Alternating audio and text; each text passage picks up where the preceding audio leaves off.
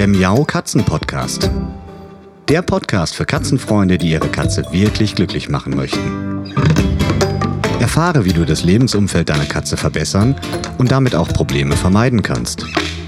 Lerne, was deine Katze für ihr Wohlbefinden braucht und lausche schnurrigen Themen für dich und deine Katze. Hallo und herzlich willkommen zu einer neuen Folge Katzenpodcast. Ich habe heute eine wunderbare Tierärztin im Interview und zwar Dr. Katja Bayer. Und Katja Bayer ist nicht nur einfach irgendeine Tierärztin, sondern sie widmet sich in ihrer Düsseldorfer Tierarztpraxis vollkommen der Katzengesundheit. Also das erste Mal, dass wir im Katzenpodcast eine echte, reine Katzenpraxis sozusagen zu Gast haben. Und ich freue mich, dass du dabei bist, Katja. Hallo. Hallo, ich bedanke mich für die Einladung und äh, gebe zu, das ist mein erster Podcast. Ich bitte um Nachsicht, wenn ich vielleicht zwischendurch mal äh, stolpere, aber ich gebe mein Bestes und freue mich hier zu sein. Ach, das kriegen wir schon hin, ja. Also ich bin ganz, ganz dankbar, dass du dir die Zeit nimmst. Ich weiß ja, Zeit ist immer knapp und ähm, ja, also das Thema reine Katzenpraxis, das haben wir ja schon ein paar Mal im Katzenpodcast drin gehabt. Ich habe da mit deiner Kollegin, mit der Tierärztin Yvonne Lambach schon ein paar Mal drüber gesprochen. Ich habe auch mit Sabine Schroll schon darüber gesprochen, weil Katzen sind ja ganz besondere Patienten und eigentlich wäre es ja total schön und wünschenswert und ein klitzekleiner Trend ist ja aktuell zu erkennen, dass es mehr reine Katzenpraxen gibt. Und wir haben hier in Bochum meines Wissens keine. Das finde ich schade, weil ich wäre äh, ganz wild darauf, auch mal eine Katzenpraxis zu besuchen. Vor allem für Dolly und Pauli wäre das wahrscheinlich eine coole Sache. Deshalb mal so die Frage, wie kam es eigentlich dazu, dass du dich schlussendlich für eine reine Katzenpraxis entschieden hast? Denn das ist ja im Augenblick wirklich noch so ein bisschen exotisch und besonders? Ja, also ich habe meine, also ich habe 98 angefangen, mich selbstständig zu machen und habe tatsächlich mit einer gemischten Praxis angefangen, habe also Hunde, Katzen, Meerschweinchen, Hamster und alles andere behandelt und bin aber immer im Herzen ein Katzenmensch gewesen. Und habe ja es ist einfach so und habe 2005 mal eine Fortbildung besucht, die mich total interessiert hat die hier in, in, im Ausland war, damals in Antwerpen, die sich nur mit Katzen beschäftigt hat. Mhm. Es war also eine Fortbildung, die von der International Society of Feline Medicine oder damals war das noch die Europäische Society of Feline Medicine äh, ausgerichtet worden war. Das ist eine Organisation, die ursprünglich in England auch gegründet worden ist. Und da bin ich einfach mal reingestolpert, weil ich mal so ein bisschen über den Tellerrand gucken wollte und halt auch mhm. in Deutschland tatsächlich keine reinen Katzenfortbildungen gefunden habe. Und da habe ich, glaube ich, Blut geleckt und habe da sehr viele Kollegen auch kennengelernt, beziehungsweise ich bin da ja als Neuling gewesen, die haben also alle erstmal nur Englisch gesprochen. Aber da war halt eine Fortbildung, die wirklich nur Katzen betraf. Und mhm. das war für mich total neu. Und die Folge war, dass ich direkt in diese ähm, European Society mit eingetreten bin und dann halt dran geblieben bin und wirklich jedes Jahr auch Fortbildungen gemacht habe, immer über diese Organisation. Die wurde dann später die International Society of Feline Medicine. Ja, und ähm, irgendwann habe ich dann, also wir, ich habe halt klein angefangen, ich habe halt mit einer Helferin erst begonnen und dann ist die Praxis halt gewachsen und gewachsen und gewachsen mhm. und wir haben dann ähm, irgendwann waren wir dann teilweise zehn Mitarbeiter und haben aber schon auch aufgrund dieser ähm, dieser Katzenaffinität habe ich 2013 schon die Möglichkeit gehabt, die Katzen getrennt zu behandeln. Das heißt, ich hatte schon mal ein Wartezimmer und auch einen Behandlungsraum, der räumlich mhm. komplett von meiner normalen Praxis war. Da habe ich also auch schon ähm, mehrere Jahre, nämlich bis Ende 2018, die Katzen von 2013 bis 2018 schon aus dem normalen Praxisbetrieb draußen gehabt und war schon so eine halbe Katzenpraxis. Und dann habe ich irgendwann gesagt, ich will keine Kompromisse mehr, ich möchte nur noch Katzen machen. Und dann habe ich mich Ende 2018 dazu entschlossen, tatsächlich nur noch Katzen zu machen. Und das war ein Riesenschritt, also für die gesamte Praxis, für mich, für mein Klientel natürlich auch, für meine ja. ganzen Kunden. Ja, und seit 2019, 1.1.2019, behandle ich nur noch Katzen. Wie schön.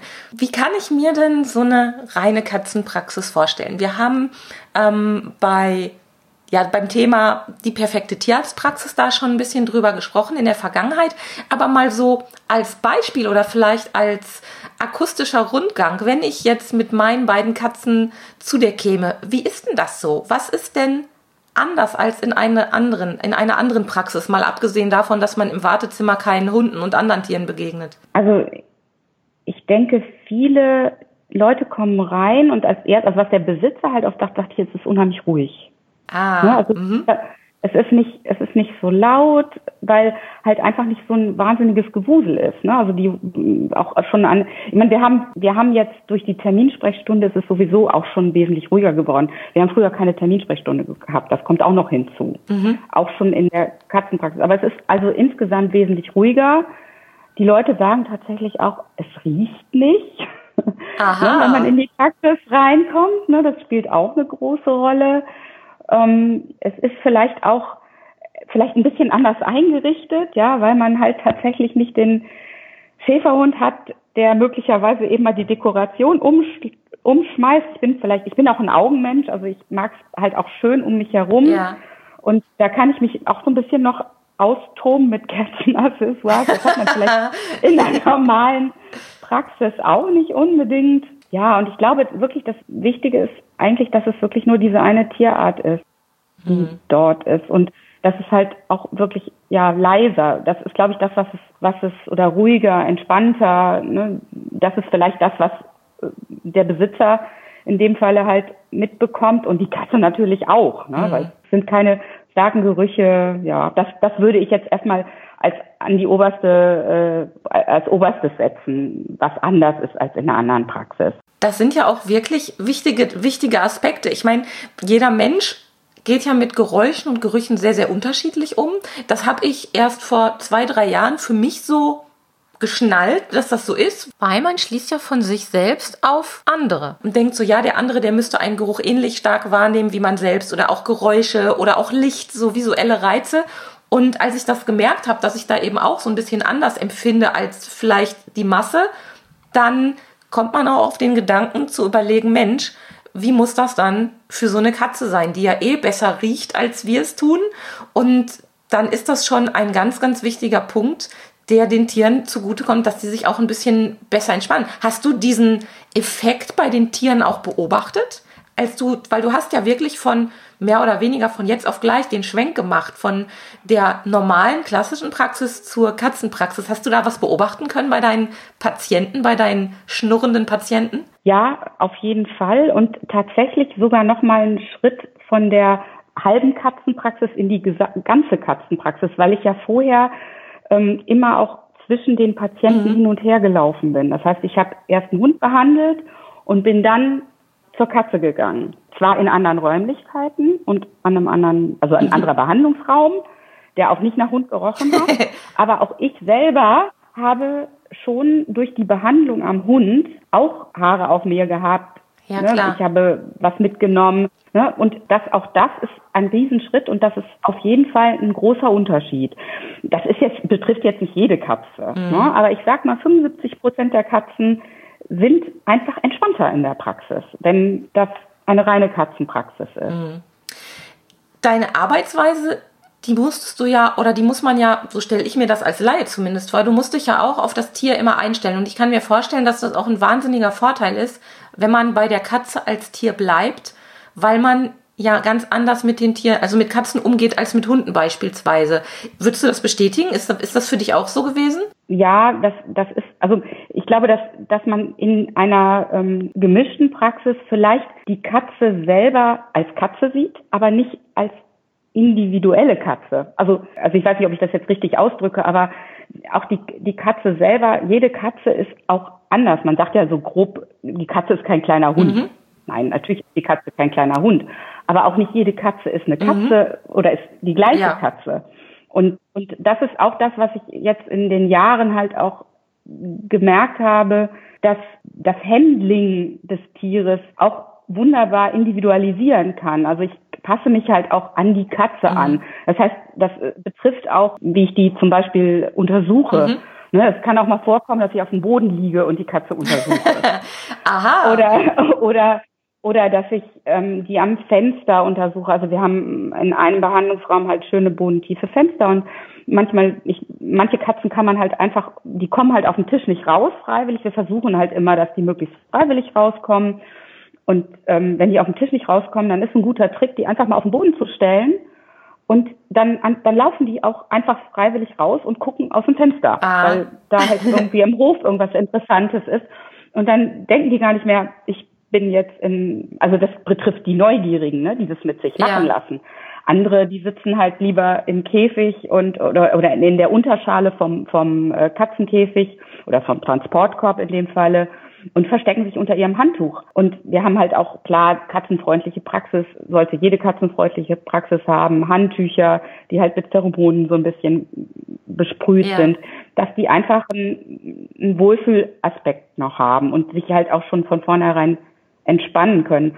Und ich denke halt, das sind auch so Dinge, die die man in der Katzenpraxis vielleicht auch wirklich gut verwirklicht. Also ich kann halt, ich setze die Katze halt auch mal auf meinen Schoß und guck mir, die, guck mir dann die Augen an, weil die entspannter ist, als wenn ich die nur auf dem Tisch behandle. Aber das, das lernt man halt im Laufe der Zeit. Und ich bin mir sicher, dass das auch Tierärzte machen, die jetzt Hunde behandeln. Aber ich habe halt jetzt, ich habe halt jetzt das Privileg und bin so glücklich, dass ich das halt nur mache und kann mich da halt auch voll ausleben. Mhm.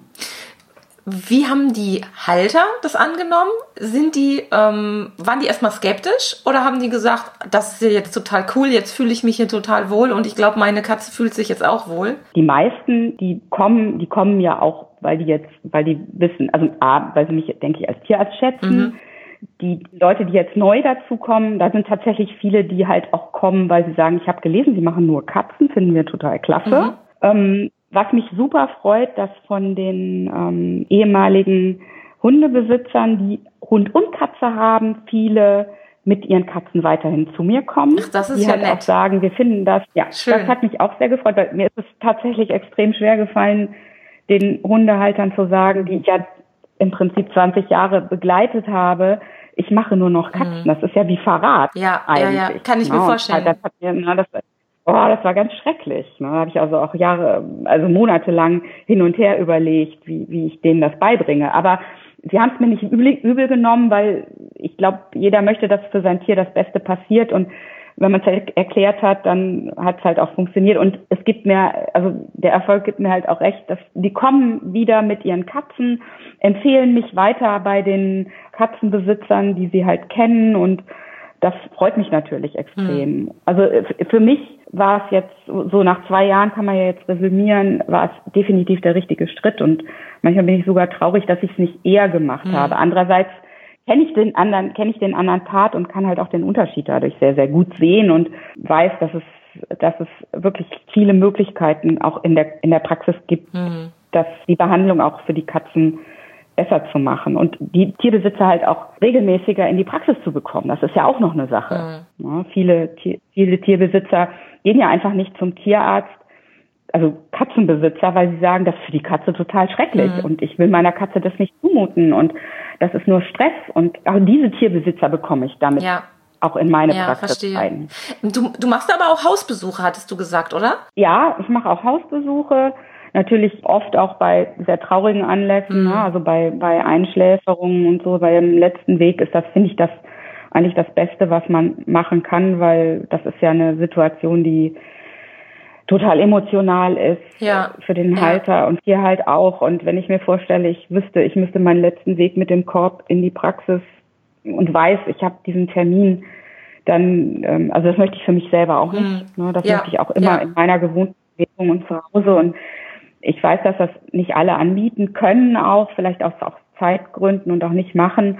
Aber wir bieten das halt immer an, wenn es möglich ist. Ne? Wenn jetzt eine Katze akut in einer Agonie, also in einer in, in, in einen Todeskampf kommt oder so, ne, die, die ich nicht retten kann, wo ich überhaupt nichts machen kann, die schläfer ich aus tierschutzrechtlichen Gründen natürlich auch schon vor Ort ein. Aber mhm. alles andere, was auch in, ein bisschen so sich ankündigt und wo wir die Tiere, Tiere halt auch palliativ begleitet haben, das mache ich immer zu Hause mhm. und in gewohnter Atmosphäre und funktioniert auch. Wir sagen eigentlich auch nie einen Termin richtig, sondern wir lassen die Besitzer dann anrufen und dann entscheiden wir das dann halt gemeinsam, Schön. wann wir das machen. Ja. Also das wird nicht groß vorausgeplant.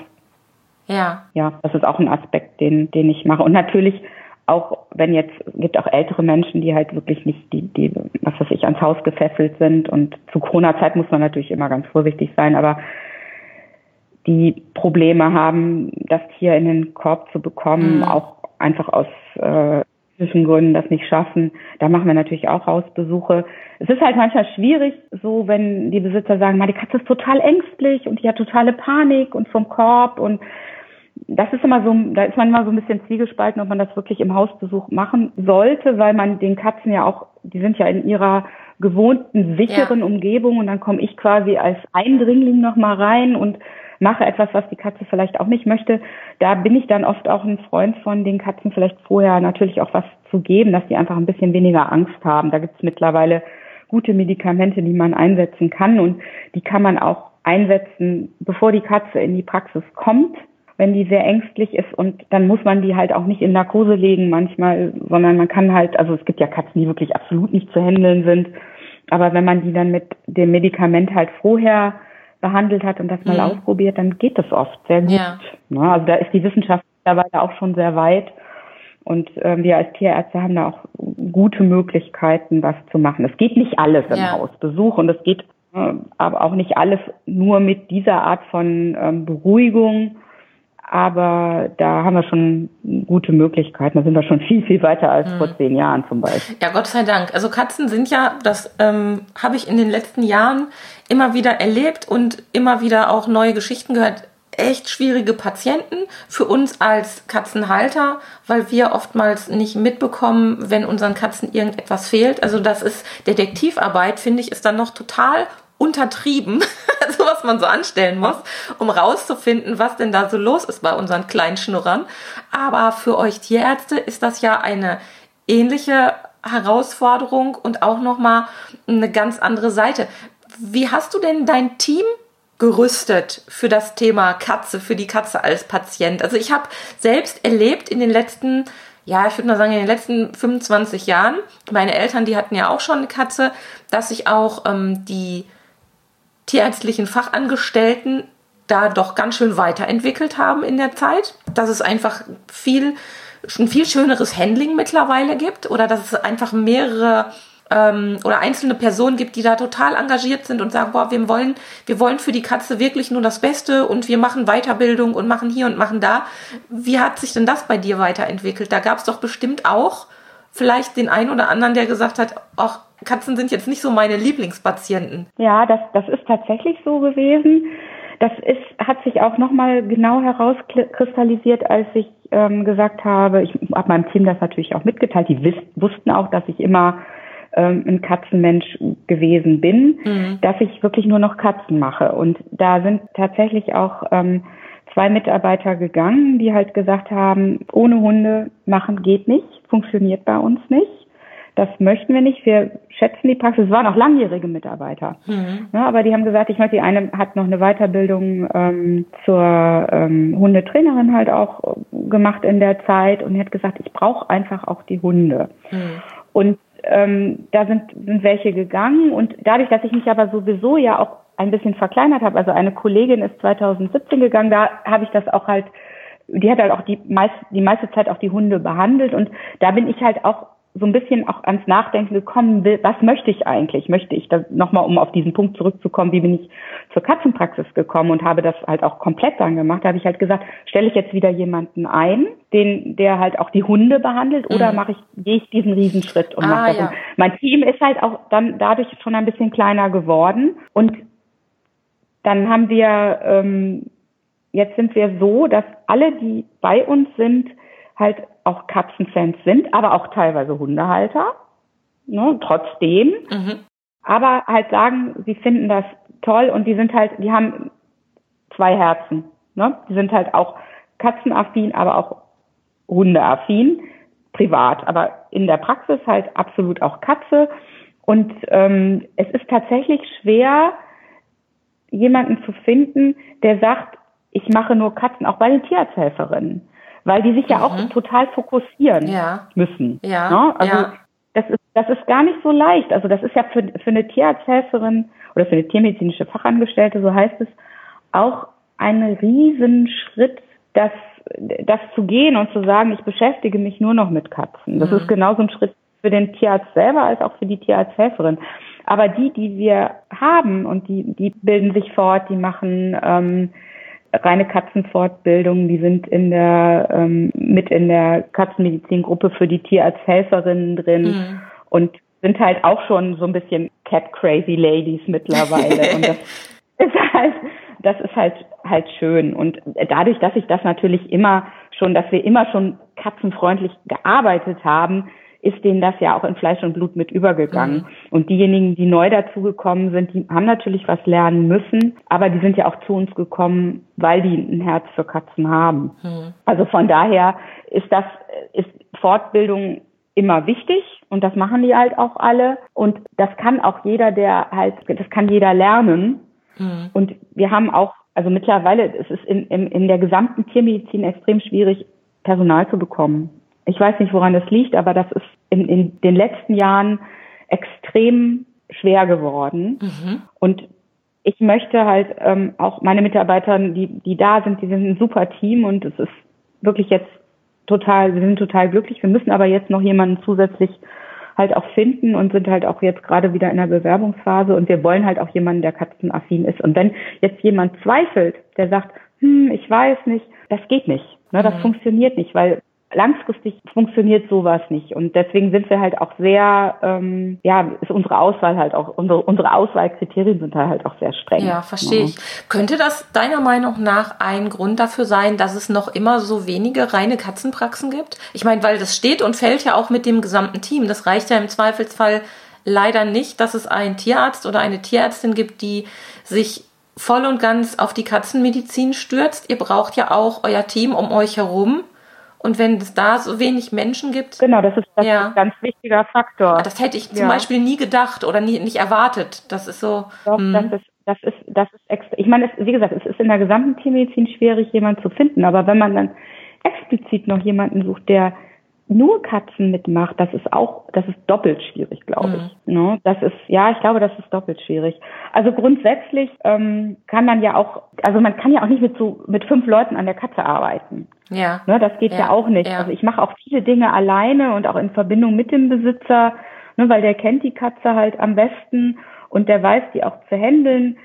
Manchmal funktioniert das gar nicht, dann muss ich auch, eine, also in manchen Dingen habe ich natürlich auch immer eine Helferin dabei, aber ich mache auch viel alleine.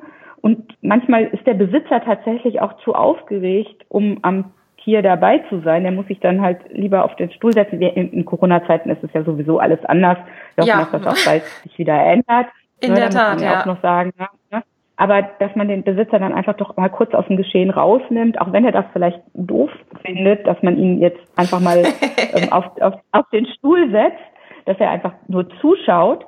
Aber oft ist es so, dass die Katze dann ruhiger wird, weil der Besitzer halt seine gesamten Ängste, die er ja jahrzehntelang vor dem Tierarzt immer hatte und seine Bedenken auf die Katze überträgt. Ja, ja, das verstehe wenn, ich total, wenn, ja. Und wenn das dann gut funktioniert, ich möchte ja auch, dass der, der, der Tierbesitzer mit einem guten Gefühl aus der Praxis wieder rausgeht und halt auch denkt, hey, das hat, die Katze war in Anführungszeichen glücklich. Wir können nicht jeden glücklich machen, kann niemand. Aber die Katze war glücklich und die war einigermaßen entspannt und ich komme wieder.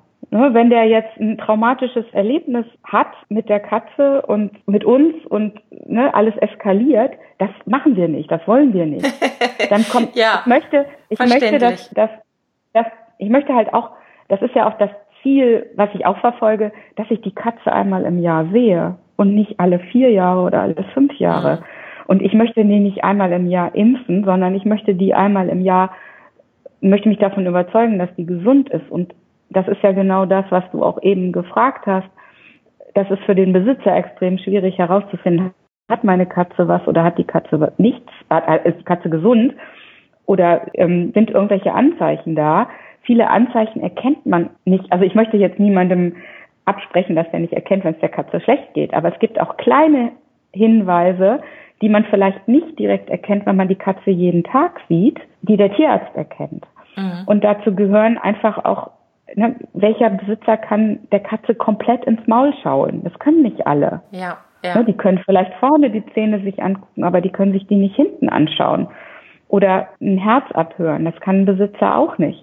Ne? Mhm. Es sei denn, er ist Mediziner, aber da passieren ganz viele lustige Dinge, wenn die Humanmediziner ihre Katze untersuchen. Ne, die kommen das Und ich habe Humanmedizin auch ein bisschen studiert, also ich weiß, wovon ich rede. Das, ne, das kann man nicht verallgemeinern. Und letztendlich ist der Tierarzt derjenige, der wirklich, oder die Tierärztin, die halt das Gesamtbild sehen. Hm. Und dadurch, und ich habe es halt so oft erlebt, dass die Katzen, wir sehen die halt als Tierärzte als junge Katze, dann impfen wir die. Und sind das vielleicht nur Katzen, also die kriegen eine Grundimmunisierung für die Wohnung. Wir sind jetzt in einer großen Stadt, bei uns haben wir wenig Freigänger, aber wir machen auf jeden Fall immer eine Grundimmunisierung und sehen die nach, kastrieren die Katzen und sehen die nach einem Jahr halt nochmal zur Auffrischung der Grundimmunisierung. Und dann ist die Impfung mittlerweile mindestens drei Jahre gültig, wenn die Katze nicht rausgeht. Mhm. Und viele Tierbesitzer, die Katze ist dann vier oder fünf Jahre, die denken gar nicht mehr daran, an den Tierarzt zu, zum Tierarzt zu gehen. Mhm. Die sagen, die Katze ist zu Hause, die frisst normal, die trinkt normal, die ist vielleicht ein bisschen dicker geworden, das heißt, der geht's gut. Aber dann vergessen die den Tierarztbesuch und irgendwann kippt es. Und dann kommen die, dann denken sie, oh, ich muss mal zum Tierarzt. Und dann ist oft schon ein großes Problem da. Mhm. Und das kann man halt vermeiden, wenn man die Katze einmal im Jahr den Tierarzt vorstellt. Klar, wenn jetzt am Tag, am dritten Tag des Tierarztbesuches irgendwas anfängt zu wachsen, ne, es gibt auch Tumore, die sich entwickeln können, die man vielleicht an dem da nicht gesehen hat. Und die gehen dann tatsächlich erst ein Jahr später und erkennen aber auch nicht, dass vielleicht doch sich irgendwas geändert hat. Man muss immer zum Tierarzt gehen, wenn man irgendwas verändert, wenn, wenn irgendwas verändert ist. Mhm. Und auch nicht, aber ein, der Jahr, jährliche Rhythmus im, im Alter von zwei bis acht ist definitiv sinnvoll. Mhm. Und das geht, das heißt nicht, dass die Katze geimpft wird, sondern das heißt einfach, dass eine gute allgemeine Untersuchung gemacht wird. Und dass vielleicht auch Fragen, die im Laufe des Jahres gekommen sind, halt ähm, gestellt werden. Und dafür ist der Tierarzt, der Tierarzt halt auch einfach der Ansprechpartner. Mhm. Und wenn die Katzen älter werden, dann sowieso, dann gehören dazu Blutdruckuntersuchungen jährlich. Das gehört mindestens jährlich, da gehören Blutuntersuchungen zu und nichts spricht dagegen, auch einer vierjährigen Katze mal ein Blutbild, bei der mal ein Blutbild zu machen, dass man einfach mal ein gesundes Blutbild hat, was man später dann in höherem ja. Alter vergleichen kann. Ist ja bei uns Menschen auch ähnlich, ne? dass man da so sagt, so man guckt sich jetzt mal alles an, auch mal so wie das Herz so ist und ähm, dann weiß genau. man einfach, wenn sich was verändert, genau. kann man das mal zu Rate ja. ziehen und ja. als Vergleichswert nutzen. Mhm. Genau. Die Thematik mit dem Impfen, die ist ja sowieso, das ist ja so ein Riesenthema, da will ich gar nicht so in die Tiefe gehen jetzt in dieser Folge, aber letzten Endes gibt's ja, gibt's ja viele ähm, Kritiker das merken wir ja jetzt auch zu Corona-Zeiten wieder, was das Thema Impfen, ähm, was es da für verschiedene Meinungen auch gibt. Letzten Endes, wenn man schon sagt, man impft ja. weniger bei der Katze, weil es einfach länger hält, was ja schön ist, dass man dann trotzdem noch im Hinterkopf hat, man muss zum Tierarzt mal gehen ja. zur Kontrolle und die, die Katze angucken lassen. Ich glaube, das ist jetzt der nächste Schritt. Also der erste genau. Schritt war zu verstehen, okay, ähm, impfen wichtig, ja, aber auch dann eben nur bedarfsgerecht, so wie es dann halt notwendig ist. Und der nächste Schritt wäre dann halt jetzt wirklich zu verstehen als Katzenhalter, also wir jetzt, so für uns als Laien, okay, wir sollten doch bitteschön auch dann regelmäßig zum Tierarzt, um die Katze mal durchchecken zu lassen. Und letzten Endes ist es ja auch so ein bisschen ein Training, auch wenn es nur sehr selten ja. ist. Die Katze versteht, okay, Körbchen bedeutet nicht immer totaler Schmerz, Pein und Panik, sondern da war ja gar nicht so schlimm. Der Tierarzt hat ja nur mal ins Mäulchen geguckt und dann durfte ich wieder nach Hause. Das ist ja auch durchaus ein Aspekt, den man nicht so, ähm, ja, den darf man ja gar nicht so unterschätzen. Denn wenn Katzen das gelernt haben, dann kann der Tierarztbesuch ja auch möglichst harmlos sein. Also dann ist es ja gar nicht immer eine totale Tortur, das Kätzchen einzusacken und ins Auto zu stecken und dann ein paar Meter zu fahren. Mm, aber ich glaube, da müssen auch wir Katzenhalter einfach noch mal einen Schritt weiter denken und das wirklich auch schnallen, dass das Impfen nicht der einzige Grund war in der Vergangenheit, weshalb man denn regelmäßig zum Tierarzt gefahren ist und auch jetzt durch den neuen Umgang mit Impfungen jetzt zukünftig auch jetzt noch mal anders gehandelt werden muss, wenn man ähm, sagt, okay, die Katze, die hat ähm, jetzt zwar kein akutes Problem, aber man nachgucken lassen, gerade Zähne und diese ganzen Sachen, ähm, wäre ja schon sinnvoll. Genau, das, das, ist, das, ist, das ist genau der Punkt und das ist genau das, was ähm, auch, glaube ich, für die Katzenbesitzer wichtig ist, dass halt die Katze stressfrei gehandelt wird und man kann ja auch als, also das, man sollte als mhm. Katzenbesitzer auch früh zum Tierarzt gehen, gerade weil mhm. die Kitten halt auch noch keine Angst haben. Ja, die können spielerisch erfahren, dass Tierarztbesuch nett ist und der Tierarztbesuch fängt ja letztendlich nicht beim Tierarzt an, sondern der fängt auch schon zu Hause an. Das ist genau das, was du erwähnt hast, dieses Katzenkorbtraining, ne, sich ganz im Voraus schon mal überhaupt auch Gedanken machen, was für Bedürfnisse hat eine Katze etc. pp. Und möglicherweise auch mal mit dem Tierarzt auch schon, mhm. bevor man sich eine Katze zulegt, auch mal ein Gespräch führen. Was hat eine Katze für Bedürfnisse, mhm. wenn man unbedarft ist? Das machen die Tierärzte auch gerne. Ne? Und man kann sie einfach ansprechen, das ist ein Termin. Natürlich wird da, kostet das auch Geld, ja. Ne? Wir können auch nicht, wir müssen, haben ja auch, müssen auch verdienen. Ne? Das wir haben Personal, was wir beschäftigen, aber ich Absolut, finde, das ist ja. eine Investition, die sich auf jeden Fall auch lohnt. Und es macht vielleicht auch Sinn, mal ähm, einfach die Katze auch mal zu nehmen und sich einfach nur mit der Katze mal ins Katzen, äh, ins hundefreie Wartezimmer zu setzen und wieder zu fahren. Ja, dass die einfach diese, diese Fahrt kennenlernt oder aber da gibt das ist also ist ein, ein, ein riesen ähm, Geschichte, das würde jetzt ja auch voll den Rahmen sprengen, darüber zu reden, was man da alles ähm, machen kann. Um das können wir gerne nochmal im, im Nachgang machen. ja. ja. aber, aber ich denke, das ist Welpenspielgruppe für Katze bin ich jetzt noch nicht so der Fan von. Ne, für Hunde gibt's das ja alles. Aber ähm, einfach dieses, dieses Tierarzttraining, Katze, da, das ist ein weites Feld und das kann man auf jeden Fall ähm, ja, ausweiten. Ja, und da sollte man auch frühzeitig dran denken. Letzten genau. Endes, spätestens wenn irgendwann die Katze ein gewisses Alter hat, dann gibt es halt mal das eine oder andere Zipperlein oder auch wirklich schlimme Krankheiten, die man behandeln möchte. Und ich glaube, für uns Katzenmenschen ist nichts schlimmer, als wenn die Katze krank ist und wir nicht mehr in der Lage sind, sie zu behandeln. Also auch zu Hause, so das tägliche Tabletten geben. Ähm, da kenne ich auch so viele Geschichten. Ich habe natürlich ja. auch meine eigenen leidvollen Erfahrungen schon sammeln mhm. müssen.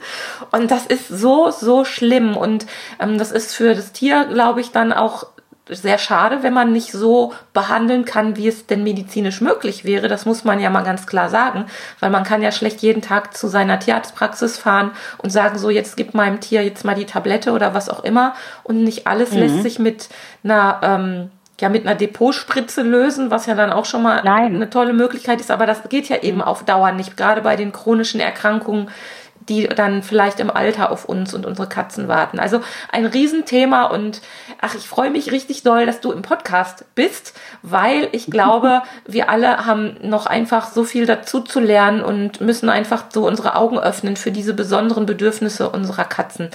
Du hast, ne, du würdest dich als Haustierarzt, als ja. Katzen Haustier. Katzenhaus Haustierarzt bezeichnen, ja, richtig? Ja, also das, das bin ich, glaube ich, tatsächlich. Also ich, ähm, also ich bin halt durch die reine Katzenpraxis möchte ich, also für mich ist es wichtig, dass ich die Tiere von Anfang an kennenlerne und quasi ihr Leben mhm. lang begleite. Also man hat ja immer so überlegt, so was, was ist das Motto der Praxis oder was, ja. aber für mich ist es einfach, ich möchte halt, bei mir sollen die Fäden in gewisser Weise zusammenlaufen. Also ich höre halt von vielen Leuten, die dann halt, ähm, die dann auch mal, die bei mir landen, dass sie halt vorher halt auch viel in, in, in Kliniken waren und das mhm. oftmals halt auch so das Problem gewesen ist, auch immer ein anderer Tierarzt und ich habe halt mir, also mein, meine Philosophie ist halt einfach, ich bin halt der Ansprechpartner oder die Ansprechpartnerin. Ich habe eine Kollegin, die zwei halbe Tage mit mir äh, arbeitet, schon seit Jahren. Die ist dauerhaft da. Die macht ähm, mhm. ähm, auch meine Urlaubsvertretung. Das heißt, die kennen die Katzenbesitzer auch alle, also die, die bei ihr an den Tagen halt auch waren und das ist halt also eine ganz vertraute Kollegin. Aber ich habe halt einen engen Kontakt auch zu meinen Tierbesitzern und kenne die Katze in der Regel. Natürlich, wenn jetzt Leute zu mir wechseln, die ältere Katzen haben, die lerne ich dann natürlich erst kennen, aber ich kenne die Kitten und versuche die halt ihr Leben lang zu begleiten. Und mhm. ich habe halt ein super Netzwerk. Ich kann nicht alles anbieten. Das kann Ihr Hausarzt oder der Hausarzt der die Besitzer ja letztendlich auch nicht. ne, der gibt mhm. eine Überweisung zu einem Spezialisten für Augen, ja. Zähne, was weiß ich. Ne? Das ist einfach äh, so. Und dadurch habe ich einen guten Überblick. Und dadurch, dass ich jetzt fokussiert bin auf die Katze, kann ich mich da auch wunderbar auch darauf einstellen und sehe vielleicht auch Dinge, die jetzt hier ein Kollege nicht sieht, weil er die Katze halt auch nicht mehrere Jahre schon kennt. Und hm. wir haben die Möglichkeit halt auch Ultraschall zu machen, Herz-Ultraschall. Das haben wir als, halt, halt auch alles in der Praxis. Wir machen auch kleinere Operationen, also Kastrationen sowieso. Aber ich bin jetzt kein äh, Fachtierarzt für Chirurgie und mache keine Gelenkchirurgie und habe halt mhm. einige Dinge, die ich halt einfach nicht anbiete. Aber ich finde, das ist auch legitim. Und früher hat man immer gesagt, also in unseren, in unseren ähm, Standesvertretungen und so war eine Weile oft so die Diskussion, ja, die Einzelpraxen, die haben keine Daseinsberechtigung oder die sind, ne, das ist ein Modell, was es letztendlich nicht mehr gibt irgendwann. Aber mhm. ich glaube, dass dieses Modell sehr, sehr, sehr gut funktioniert und gerade auch tierartspezifisch. Und man kann ja ein Netzwerk mhm. haben. Wenn ich jetzt einen Kollegen habe, den ich vertraue, wo ich weiß, der macht das oder das sehr, sehr gut, der ist darauf ein spezialisiert, dann schicke ich den doch lieber dahin, der das tagtäglich macht, der da Erfahrung hat, als wenn ich das ne, ja, selber ja. Ja. Ähm, nicht kann, ja, oder oder versuche es zu machen und es vielleicht wesentlich schlechter mache als der Kollege. Ne, aber ich habe halt mein Netzwerk und arbeite damit. Und das finde ich, also das ist meine Philosophie und damit bin ich immer gut gefahren. Und es kommen auch viele Leute mal zu mir, die sagen, können Sie sich das mal angucken, was meinen Sie denn dazu? Und das ist auch mal schön, sowas mhm. zu haben. Ja, aber prinzipiell, ich bin ja, darauf, absolut. Ja, ich kenne die Hintergründe, ne, bei mir laufen die ganzen Befunde zusammen, ich kann das zusammensetzen und wenn ich sage, ich möchte noch mal eine zweite Meinung haben über das und das, dann schicke ich die Leute gezielt wohin und das passt perfekt. Ja, wir können natürlich auch kein, hm. Finde ich ja, super wir können halt auch keinen, wir bieten jetzt keinen 24-Stunden-Notdienst an. Ne, das, das geht nicht, das schaffe ich mental und physisch nicht. Nicht mehr haben wir früher auch gehabt, dass, dass die Leute uns 24 Stunden erreichen konnten. Die haben es Gott sei Dank nie in irgendeiner Form ausgenutzt. Das hört sich jetzt negativ an, aber die haben immer auch Rücksicht genommen, weil die wussten, wir stehen den ganzen Tag auch in der Praxis. Aber ähm, wenn mich jetzt einer irgendwie erreichen möchte, dann weiß er, wie er mich kriegt. Ne? Und ähm, wenn ich halt mhm. nicht kann, dann sind die Leute auch nicht böse, dann wissen die, dann müssen wir halt wirklich mal im Notfall in die Klinik fahren. Aber es gibt ja auch gar nicht so viele ja, Notfälle. Ja. Manchmal ist es ja auch einfach nur eine Frage und dann kriege ich eine kleine Textnachricht und dann sage ich, das ist Notfall, das ist nicht Notfall. Und wir sind hier auch in einer, in einer, in einer äh, gut abgedeckten Gegend. Ne? Das ist, mag auf dem Lande vielleicht auch nochmal anders aussehen. Definitiv, ja. Also da kenne ich auch aus den ländlicheren Regionen ja wirklich traurige Geschichten, ähm, weil man da einfach nicht so ein dichtes Tierarztnetzwerk hat oder überhaupt nicht so eine, eine, dichte Abdeckung hat. Und da sind die Wege länger, das ist das eine. Aber ähm, da ist eben auch die Auswahl eine ganz andere, wenn man jetzt ähm, sich seinen Tierarzt des Vertrauens ja. aussuchen möchte. Und das sind, da sind dann oft die Katzen auch so ein bisschen hinten an, glaube ich, weil ähm, die dann auf dem Land auch eher nur so mitlaufen. Das ist so zumindest mein Eindruck, den ich da so gewonnen habe im Laufe der Jahre. Und das finde ich ganz, ganz schade. Also sowohl für die Katzen als auch für die Halter, die dann teilweise, ja, denen so ein mhm. bisschen die Hände gebunden sind, kann man tatsächlich sagen. Hast du noch etwas, was du unseren Podcast-Zuhörern mitteilen möchtest? Also was wäre denn so ähm, ein, ein Wunsch an deine Klientel, an deine Katzenhalter-Klientel?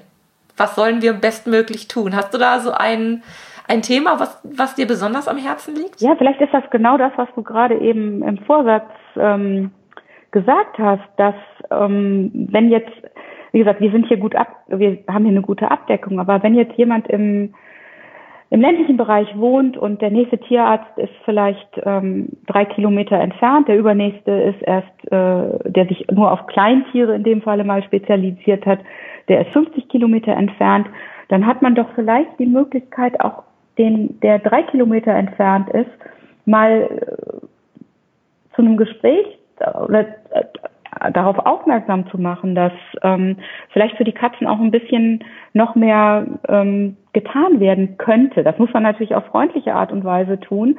Aber ich denke, viele Kollegen nein, nicht viele Kollegen, aber es gibt Kollegen, die da tatsächlich noch keinen Zugang haben, weil die in ihrer täglichen, in ihrer täglichen Routine so sind. Es läuft ja auch, aber die haben noch nicht, hm. die sind noch nie damit konfrontiert worden, dass es vielleicht auch Situationen gibt, wo die Katze vielleicht einfacher zu handeln ist. Und wenn der, die positive äh, Verstärkung vielleicht durch den Besitzer kommt, weil das ist ja letztendlich auch das Klientel, da was zu ändern, dann kann man das doch machen. Und man kann ja auch selber schon mal sagen, anbieten darf ich im Auto zum Beispiel warten, wenn da jetzt das Wartezimmer in der nach, mir Nachmittagssprechstunde vom Großtierpraktiker, der, der, der Kleintiersprechstunde, ne, die machen die ja, das machen die Kollegen ja oft auch, ähm, dann warte ich halt vielleicht mit der Katze im Auto und habe ein Pheromondeckchen mir selber mitgebracht und eine Decke und die lege ich dann halt über den Behandlungstisch. Mhm. Und vielleicht denkt der Kollege dann auch, oh, das,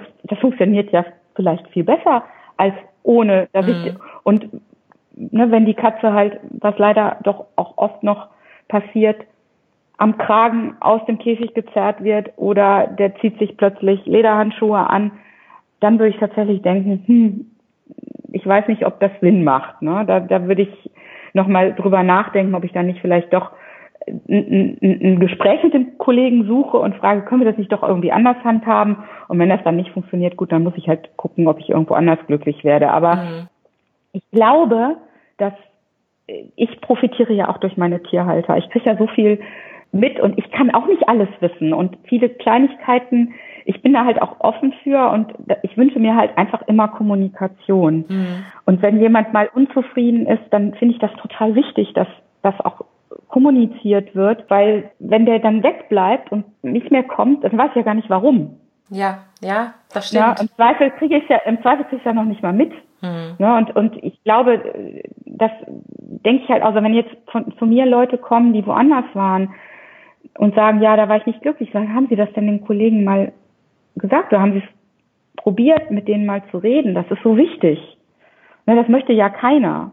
Und ich habe auch viele Leute, die einfach sagen, ich gehe wieder gerne zu meinem Tierarzt zurück, ich möchte nur von Ihnen mal wissen, was ist das. Das finde ich super, ja, das möchte ich genauso. Und ich kann jeden verstehen, der sich auch irgendwo mal eine Zweitmeinung holt, hm. auch von uns, ne? hm. ne? ganz logisch. Ja, aber wichtig, ganz, ganz wichtig ist die Kommunikation. Also Kommunikation und Eigeninitiative. Das ist, glaube ich, das, was ganz steht ganz, ganz oben. Und auch Eigeninitiative, genau. Auch durch den Tierhalter.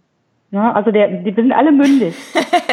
ne? Und wenn, wenn man irgendwas ändern möchte, ne, dann kann man das auch sagen und dann kann man auch selber aktiv werden. Und auch ein Tierarzt kann nicht alles können, ja. machen. Und manch, manchmal muss man dem halt auch noch mal ein bisschen helfen. Ja, aber das, das ist einfach so.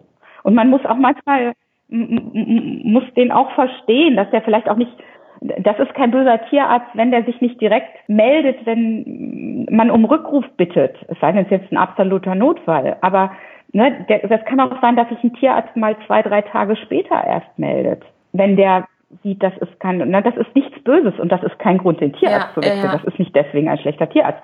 Aber manchmal, manchmal fühlen sich Menschen halt, das ist halt auch eine, eine Chemie, die stimmen muss, aber man kann auch selber was dafür tun. Das sind schöne letzte Worte, wie ich finde. Ähm, Kommunikation finde ich auch wahnsinnig wichtig und Missverständnisse, das wissen wir, glaube ich, alle, die entstehen ganz, ganz schnell und ganz, ganz leicht. Da muss man immer so ein bisschen versuchen, feinfühlig zu agieren. Ich danke dir, dass du im Podcast warst. Ich hoffe, dass du nochmal wiederkommst, liebe Katja. ähm, Katzen, Katzenmenschen sind mir immer willkommen im Podcast. Und ähm, ja. Ja. ja, ich wünsche dir ganz, ganz viel Erfolg weiterhin mit deiner Katzenpraxis. Wir werden wahrscheinlich nicht unser Säcklein packen und äh, uns auf den Weg nach Düsseldorf bewegen, weil es doch ein bisschen weiter ja. entfernt ist für uns. aber wer weiß. Ja, das ist auch wichtig. Ja, man muss ja mal gucken. Es muss ja, es muss ja individuell passen, aber ich finde es auf jeden Fall toll. Und ähm, wir werden das Thema oder ich werde dieses Thema ja auch weiter be beobachten, was sich hier so tut in unserer Region über, oder überhaupt ähm, in der ganzen Tierarztwelt, ob es vielleicht doch dann irgendwann mehr Katzenpraxen geben wird. Ich würde mich jedenfalls freuen. Vielen lieben Dank, Katja, dass du da warst. Ja, herzlichen Dank für das Gespräch. Hat Spaß gemacht. Bis dann. Tschüss. Tschüss. Das war eine Folge des Miau Katzen Podcasts von Sabine Rutenfranz. Weiterführende Informationen zur Sendung findest du im Internet auf www.katzen-podcast.de.